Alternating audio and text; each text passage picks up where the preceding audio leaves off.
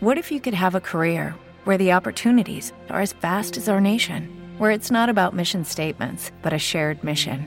At U.S. Customs and Border Protection, we go beyond to protect more than borders from ship to shore, air to ground, cities to local communities. CBP agents and officers are keeping people safe.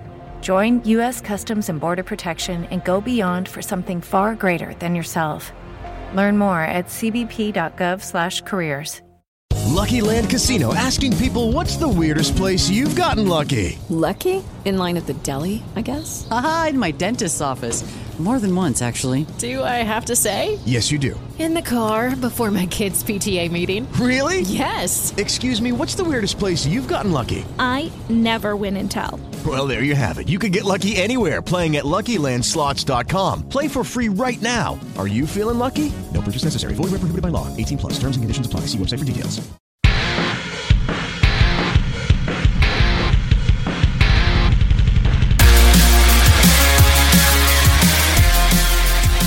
Turn to Glory podcast. Happy New Year, listeners. 2023.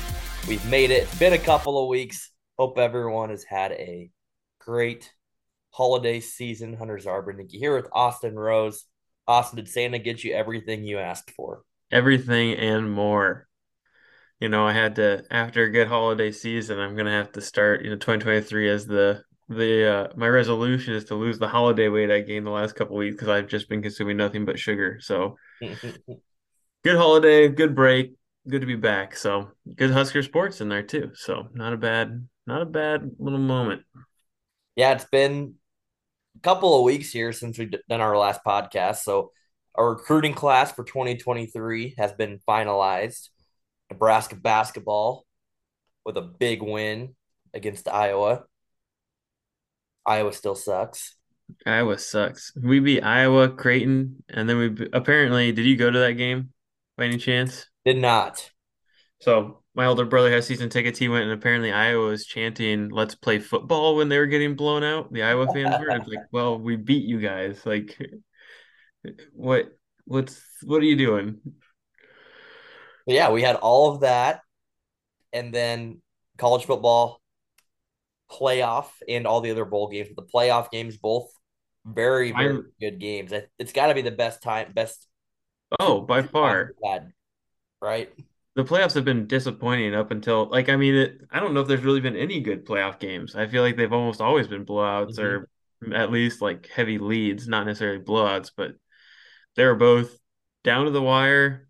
The Ohio State game, obviously, we were cheering for Big Ten teams in you know the Rose House. We wanted Big Ten to, but um, the kick was kicked before 2022 ended, and it would have landed. It did land after or landed in 2023. So if they made it, it would have been perfect. But I kind of caught that coming with like four or five minutes before midnight was hitting. I'm like, this might time out almost perfectly. Mhm. and uh they're just not a good kick at all. bad hold, bad hold. Apparently, You could see he went right down to the holder. And we when I watched the replay, because I was, you know, the best holder in high school football history. I did hold kicks. It was probably varsity uh, freshman year as a placeholder. I, I did it all four years. I really Mhm. did it, even when I was a senior, and it it is the most like no one knows you're doing it, but it's kind of a stressful job. Well, because yeah, you can really fuck it up. You I got to mean, catch the ball. You have to put it on the right spot. You have to have the ball turned perfectly, and then you have to angle the ball a certain way for the kicker. And on top of that, you got to catch it and put it down. And if you don't, you're getting your hand tip taken off. So, kind of high pressure. And yeah, Yeah. you could tell by the reaction from the kick, holder. the holder that he went right to the holder. So, Yep, the holder put his hands in his or his face in his hands right away. But I mean, yeah, that Ryan Day made some dumb calls there at the end of the game. I don't know what he was doing. Put his kicker in a bad spot. Yeah, yeah. They could have won that game, but whatever. Yeah, I don't know. And I so Joel Klatt had a big tweet too, but the game before that, it not that I hit a breaking point like him, but this whole targeting bullshit stuff that it it is so subjective. There's no they have they have yet to get it right since the year they tried to start putting it in, and they need to take a. This is my opinion. They need to take a step back and ask what is the rule in place for. And I think if you ask that to all people that made the rule, I I would I would think there might be a common answer. Player safety, like I think yeah, player safety. But then you have to define what that is. And when you go to actually define that, you're playing football, you're playing contact. So that's very hard to do. That hit at the end of the TCU game, that was targeting to the definition mm-hmm. in my mind. And I, it was, um, it was like the moment they didn't want to save Michigan on on a they didn't want to say Michigan on a, on a flag. Yeah. So they just didn't. I, even I don't know. I I just it it bugs me because that is literally the de- like that right there. Out of any targeting calls, you give me ten of them. Like that's in the top three probably of what targeting is. in my mind, I thought. Yeah, I agree. Michigan, yeah, I'm that they lost the game. That was a bad call, but Michigan they also did some pretty dumb stuff too. That you know, I mean, they were on the two yard line twice and couldn't get it done. Right, that was a Michigan game. I, yep. I watched a lot of yep. football. Gotta yep. gotta keep the plays straight. But yeah, it was like there were the couple other calls that got like overturned where they were short of the goal line. They yep. initially ruled it a touchdown, brought it back. That was a I, bad call. I with sports in general, and I don't know if I've ever talked about this or not on the podcast, but sports needs to figure out how they want to use video replay effectively because we're getting more involved in more reviews and everybody's upset with the stoppage of time and makes the game longer we got to have technology in today's world to just like be able to immediately like get it right on the field. Yes. Like, for example, on that touchdown in the Michigan game, don't you don't have to rule anything right away. Just let them look at it. Give them 5 to 10 seconds. All right? See it and then call it. At, yeah. At we don't we don't I don't know. To me, we are so not utilizing technology well. And, and, this is not just football. Football is probably honestly the easier one to do it because you have a play and then you have 30 seconds in a play. So why are why are we having to make an initial call right away? Like we have the technology to do it. We're just in a between mode right now, fully doing that, but we have all of the angles now that we need and it's clear. Right? When video review started, it wasn't that we had blurry, there was bad angles. So, but now we have basically everything that we need. Yep.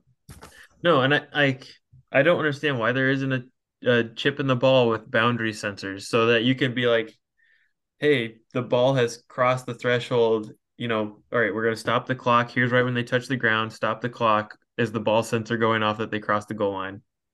All right, perfect. They made it. You know, like it doesn't need to be a well, they touched the ball here, but where's the ball actually? Like, did the ball actually touch the goal line, or you know, where's the out of bound? The pet, yeah, like why? Why can't we like the World Cup had chips in their soccer balls, and I think it went pretty well. I don't think there were any issues. Yeah. I just feel like we're at a tough time now, and I've always been this way since the review has kind of come into play in our lifetime when we were really young and has evolved. It sucks because officiating is part of the game. So if you want to get it right, then get everything right. Mm. Otherwise, don't review anything because officials make mistakes, and that's part of it. But now it, it it sucks for officials because everything they do is scrutinized, correct, and reviewed. And in some sports, you don't you can't even do some of those until it quote unquote matters. So, like basketball, for example, you can't review a lot of plays until the until last, last two minutes. minutes. Well, yeah. I, that's really dumb. I don't know. We're at a tough spot. I think sports needs to do a little overhaul of just technology and the way it can be used with reviews. People are making call big calls in games that aren't even at the game. And do I think that's okay? It totally is, but have them correctly do that throughout the entire game, not just on certain big plays or penalties or whatever you want to call it. Yep, I agree. Lovely rant there. Didn't expect that one to come out today. I just I was thinking about that during watching that targeting call. I was like, "You're kidding me!" Like they went to review it. I'm like, "Okay, they're gonna get it," and then they didn't call it. I was I was in shock, just complete shock. Yeah, I agree.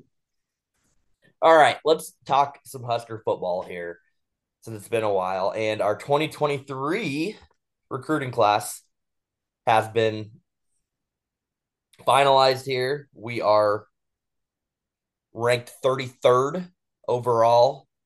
Um, our transfer rank, transfer portal rank is 21 here in Coach Rhule's first year at the helm of the head coach. So not bad considering where we started. That that's initial reaction was very good job for the time that he had.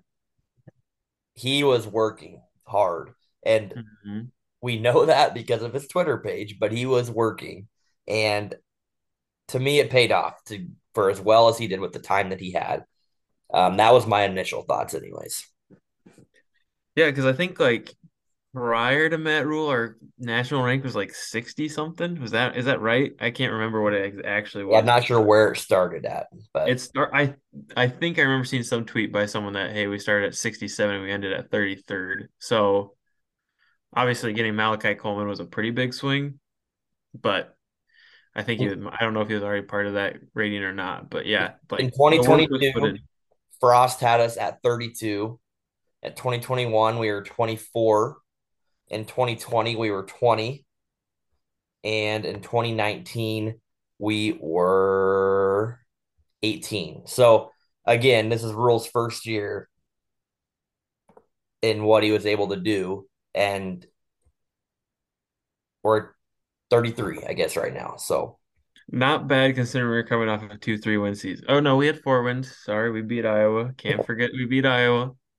Frost's first recruiting class in 2018, he was 23rd. So pretty marginal different, or not marginal, minimal difference. So I have my uh, some additional thoughts here, but I do want to go through the class here uh, because I do think there's some names that we will be hopefully seeing on the field. Names that you won't be able to pronounce. well, we'll see how that goes too. Uh, so yeah, you mentioned Malachi Coleman. That was that was a big get. He's a top twenty five um, of all time recruit that Nebraska has gotten from hometown Lincoln, Lincoln East. Uh, he's a four star. He's the second athlete, technically, it, it, by by position, um, and the number one in the state of Nebraska. So he was the big get as he decommitted kind of opened up his options, I guess, to Colorado and then recommitted. Um, Prince Will. Let's hear it. Oh God, Uman Milam. Uh, that would be my guess. I think that's a good. I think it's a good shot. He's an edge rusher from Manor, Texas. Also a four star, and then Riley Van Poppel, our other four star D lineman from Texas that we got. So a couple of guys to beef up our D line, which I think is is good. Um, I, I think those guys struggled. Yep, we we lost Garrett Nelson too, so he had declared for the draft this last week, as well as Colton Feist. So we lost two of our starters. Okay, let's let's stay on that topic a little bit. I want to hear your thoughts. What what what is your takeaway from it was Nelson, Feist, and then who is the, or Feast, and who is the other one? The third one that's not returning. Oh, well, I guess Ernest Hausmann leaving to go to yep to uh, Michigan, right? He landed at Michigan. Yeah, correct. What what are what are your thoughts on that? Like, is there um, thoughts? Is there anything to read into or not? I don't know if there's anything to read into. The Nelson one was interesting. Like I could see Feist maybe not just getting playing time because it's he's just not quite the player that the Tony White might want for his, you know, with the five three or the three three five. It's very important that the the middle lineman is a really big guy, and Colton Feist is not that. So it might have just been, hey, he's not going to get playtime. I could, and I think honestly, Garrett Nelson might have just been like at the peak. Like he might, I don't think he's going to improve his draft stock next year. Probably was kind of the thought process. Thinner class as far as defense goes. Maybe he might take his chance, make some money. Yeah, I. It was weird to me that those guys. Now, not saying they were Frost guys, but they obviously were recruited under Frost and played, and and especially with Garrett Nelson, we we saw him as like our high energy guy on the field that would get everybody else going, and I was really hoping a guy like that would come back, and just to me, if I, you would were to ask me what player like gets the mental toughness, the intangible part of the game, I would have said him. And I was would hope that if we got the right coach, a guy like that would want to stay. And he leaves, but I do completely see what you're saying is that yeah, maybe he's at his peak right now where he could be not knowing right. next year's going to bring and just going to test his luck there. So, uh, yeah, I don't know. Like I said, I don't know. There's a lot, lot to read into it, but because this was technically his fourth year playing, correct? Correct. Yep. You know, with the COVID year. Yep. So it's not like he's, you know, he's not going early. He he's played four years. He's probably graduated college, and you know maybe he just wants to. He's good enough that he'll he'll get some, you know, sign undrafted. I'd assume so, to someone. Yep. All right, moving through here the list, and this is order of Husker 24 7's ranking. So Jaden Doss, wide receiver from Missouri. These guys are all three stars. Gunnar Gottula from Lincoln Southeast, an offensive lineman. Need those. um, Rahmir Stewart, a safety. Maverick Noonan from Elkhorn South, another D lineman. Vincent Carroll Jackson, another D lineman. Um, Bryce Turner, an athlete from Texas. A lot of defense. A lot of defense. Yep. Eric Fields, another linebacker.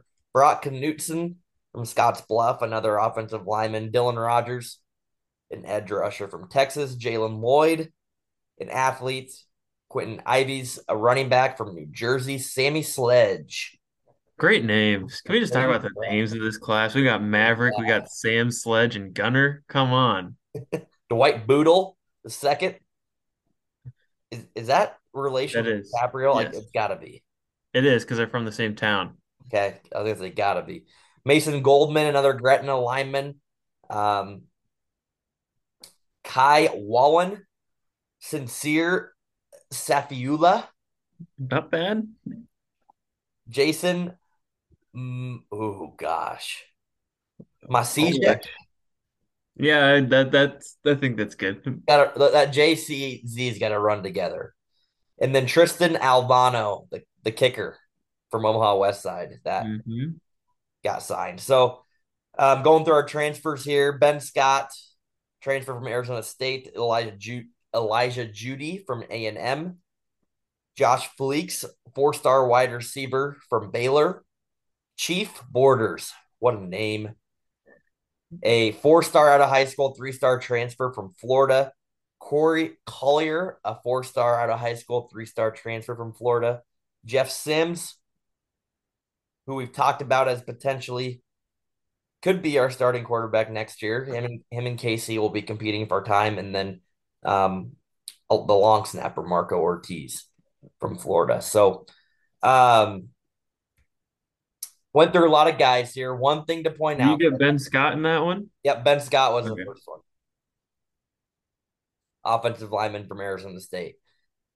So out of all all recruits, besides Ben Scott, who's a transfer, but all of our other offensive linemen that are in this recruiting class are from Nebraska, good or bad. Good. If it's true that he wants to solely develop guys and I I really do think that as far as linemen go, you know, there's only so much that can vary between like a three star, four star. Obviously, like five stars a little different, but the three and the four stars, and if you're getting three star in state talent that are fine, they're going to stay in state. They're going to develop. You know, they're not going to leave before that the program can get through it. You know, before they can get to the point where they're like, "Hey, you're going to be a good starter." The pipeline, I think, is important. I, you know, once you have the size and the weight, it's technique, and I think that they can teach technique. So I, I really do think it's fine. And it's the mindset. I think Correct. that you want out of these guys. And I am completely in agreement with you of getting especially up front, Nebraska guys, and I this is kind of an echo to the pipeline of the olden days, but especially with the transfer portal now and how easy it is that if you know if you're good or if you're somewhat of an importance and your team is average or below average, you're gone, right? And what's scary is that um, that makes it very difficult to develop and build players but by keeping in-state Nebraska guys, guys that are less likely to just up and jump ship if things aren't going well, and truly developing them over a four-year time period to where, yeah, they might not be ready as a freshman or sophomore, but maybe later on down the road. If you have a good offensive line coach, which we will see what Coach Raiola can do up front. I know there's a lot of mixed opinions on on him and keeping him. We will see how that pans out. Obviously, rules came out and said how important the offensive line is to him. He also said some pretty interesting stuff at his presser after signing day was over, just talking about how like, hey, our offensive line, like, we got good guys in there. We just have not put them in good positions. We didn't have offenses designed. We didn't have an identity, so we were not putting our offensive line in good positions. Between that and injuries, like so, my comment to that or my response to that was the uh, like maybe. Maybe I, I agree. Right. I agree. I hope you're right, but at the same time, if that's your evaluation and maybe they are just really bad, then uh oh, like I just I, I, I was very like okay, you say that, like I get what you're saying, but I hope you're right.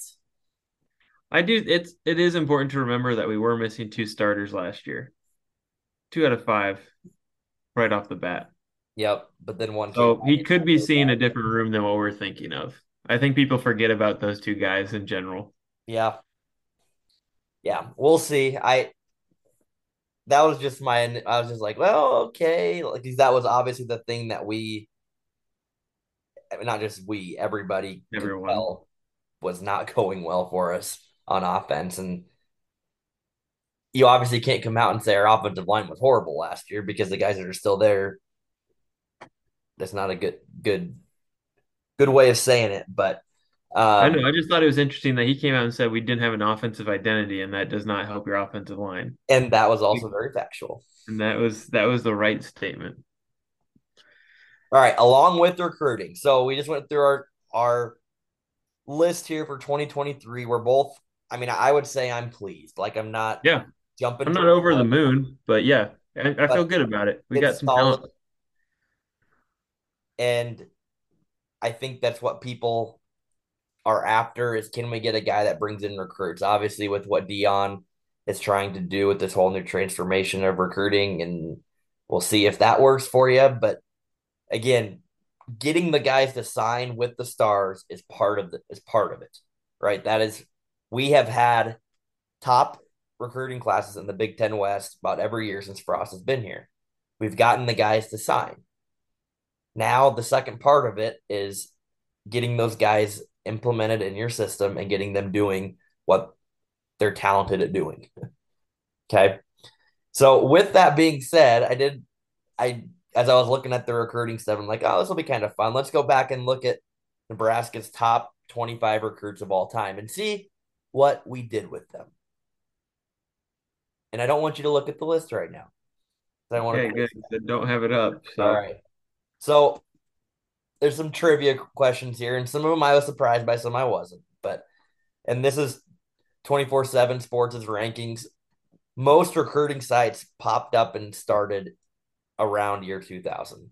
I think rivals might have been 1998. So that's when the rankings kind of got established. So guys prior to that aren't going to have these scores and rankings. And I'm sure all of the mathematics and the scores that they use um, have gotten better over time with more data. But we do have the top 25 composite scores for Nebraska football since year 2000. First question is how many five stars have we had? Three. Close. answers. two. Can Okay. name any of them? Um, isn't Amon Green five star? Um, so post 2000. Oh, post 2000, post 2000, 2000. Sue. Sue is not a five star. Oh. Is he recent? No. Number one recruit of all time, Nebraska football history is Marlon Lucky, class of 2005. Oh, sure. Steinkuhler? Number two, you're close. Number two is Chris Septic, Oh, I don't know who that is. class of 2000. He was a tight end. So that would have been the very first year that they got. And I looked this guy up. I don't think he played very much because he was injury prone the whole time he was at Nebraska. Okay.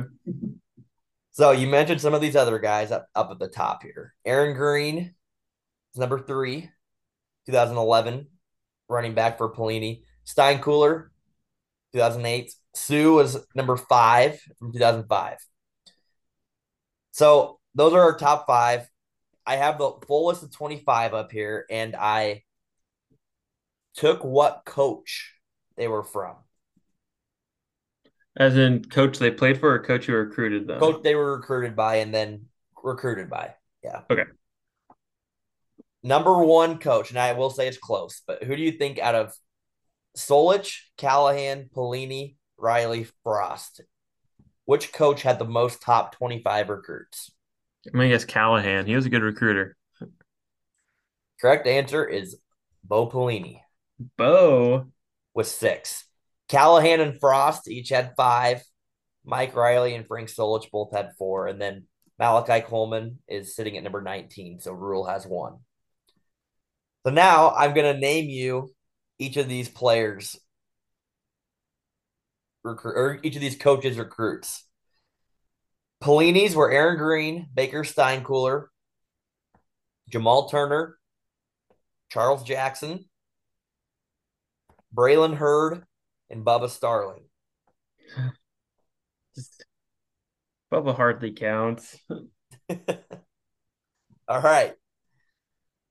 Callahan, Marlon Lucky, and Dominican Sue, Courtney Grigsby. He got three of the top six. Lyndon Murtha, Philip Dillard. Those are also in the top 11. So he's got five of the top 11. And those are all Callahans. Uh, moving on to let's do Solich. Go back a little further. Solich was Chris Septic, um, Jason Reichenberger, Titus Adams, David Horn. I probably murdered Reich, Reichenberger, Reichenberger's name. Um, so we're not too familiar with that era. This is where it gets really interesting. Listen to Mike Riley's recruits and talk about how these guys panned out.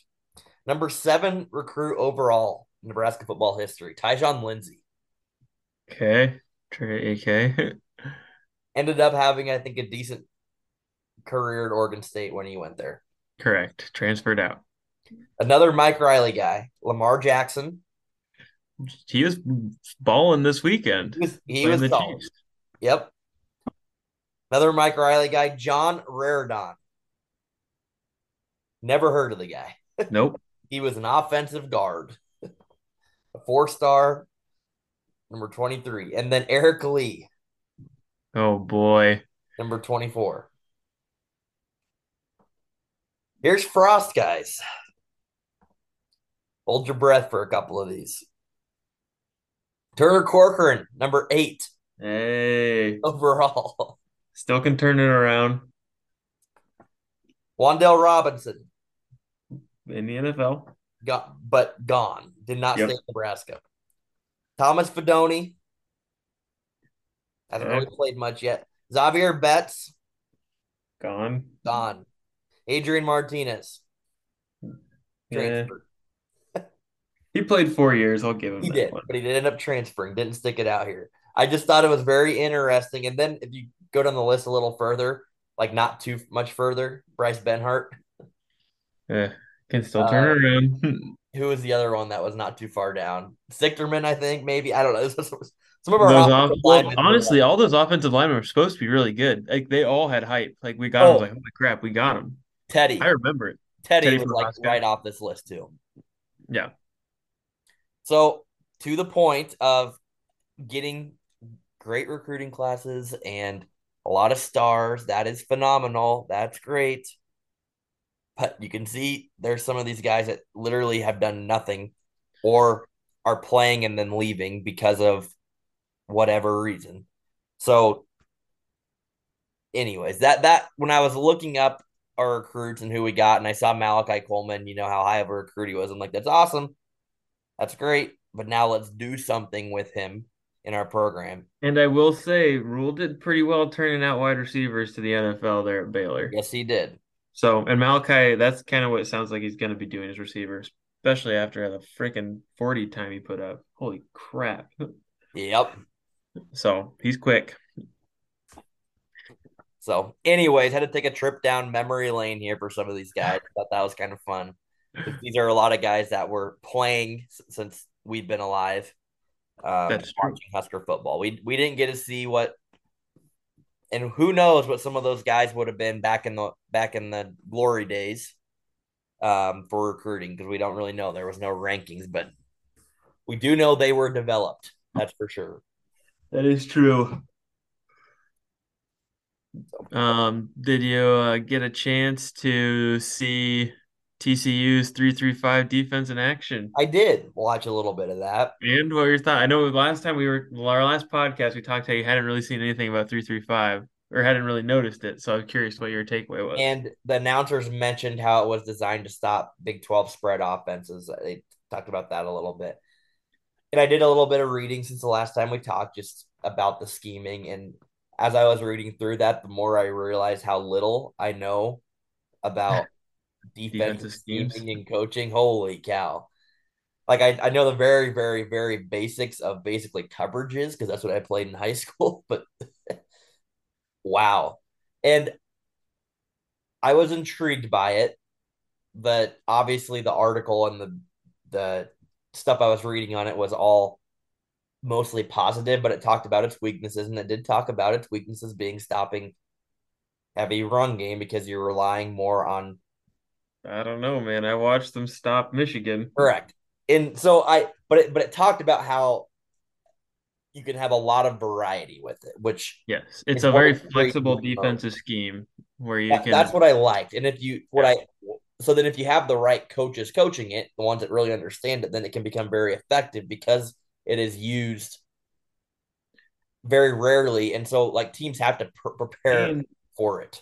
It's smart to think about the flexibility because yes, the Big Ten is heavy, run heavy, but with USC and UCLA coming in, and you have Purdue and Ohio State's pretty much spread offense at this point too. That it's just becoming a pretty split conference as far as what you're seeing. Yeah, and I and then people talked about Wisconsin getting their new OC, maybe becoming more of a spread.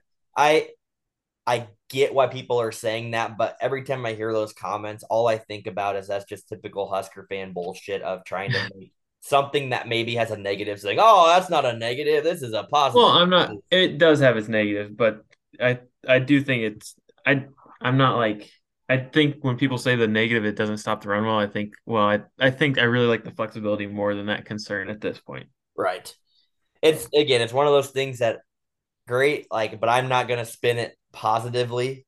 Correct. We see it actually work in action um, in the Big Ten because the Big Ten, even though we are getting these teams in, it's still a run heavy.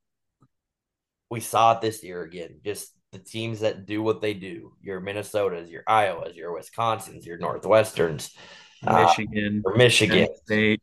Michigan, they, they all just do it over it. You we, you see it week after week, and if you're not, if you don't have the team, well, if you don't have the offensive line and defensive line, then we see how that plays out for us. Yeah, but yeah, I think it'll be good. Anything you need to add about Nebraska basketball? I know we only touched on our whooping of Iowa a little bit. Yeah, we're going to go into more details here. And I think what Fran McCaffery said after the game, these guys are playing for each other. I think that's ultimately you can talk about as much as you want. It comes down to that. And that's where you got to be as a basketball team, especially when, you know, there's five guys in the court. You can't win a basketball game by yourself. You have to use everybody else out there. And Fred, I think is talk about Frost being stubborn as hell about his offense. Fred has finally said, you know what? I got to do what works. And my spread it out launch three thing did not work with the guys. He's like, to hell with it. We're going to play defense. And holy crap. We're going to defend. We're going to grind it out. And we're going to try to take great shots. There were some things in that Iowa game that I'm like, God damn it, this is awesome. Like we got, can't remember when it was, we got three or four offensive rebounds. And every time we like got the clock down to like three seconds before we took a shot when we were up 18 and with like six minutes left. I'm like, this is yes. This is what this yes. is what you're supposed to do. Yeah. No, I agree. It's exciting. I think we're gonna get 10 wins. Gosh, I sure hope so. Man. At eight and six. Well, no, it, it's a fun team to watch. We there isn't guys that when they touch the ball, I'm like, why is this guy on the court? Why do I have to watch him dribble the ball? You know, like I, I don't have that this year. Mm-hmm and we, we are getting close to time, so we will go into this more um, next Sunday because we got Michigan State on Tuesday in Minnesota, which hopefully is a winnable game here. Next winnable games. Games, two of them. It can be anyone. All righty. Happy New Year, everyone. We'll see you next Sunday. Go Big Red. GBR.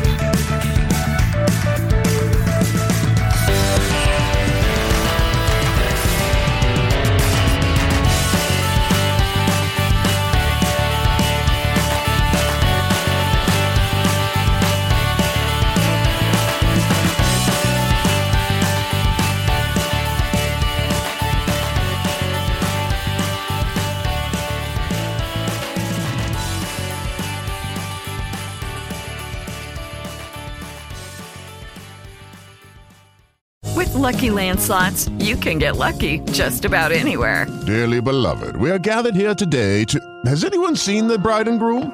Sorry, sorry, we're here. We were getting lucky in the limo and we lost track of time. No, Lucky Land Casino, with cash prizes that add up quicker than a guest registry. In that case, I pronounce you lucky. Play for free at LuckyLandSlots.com. Daily bonuses are waiting. No purchase necessary. Void where prohibited by law. 18 plus. Terms and conditions apply. See website for details.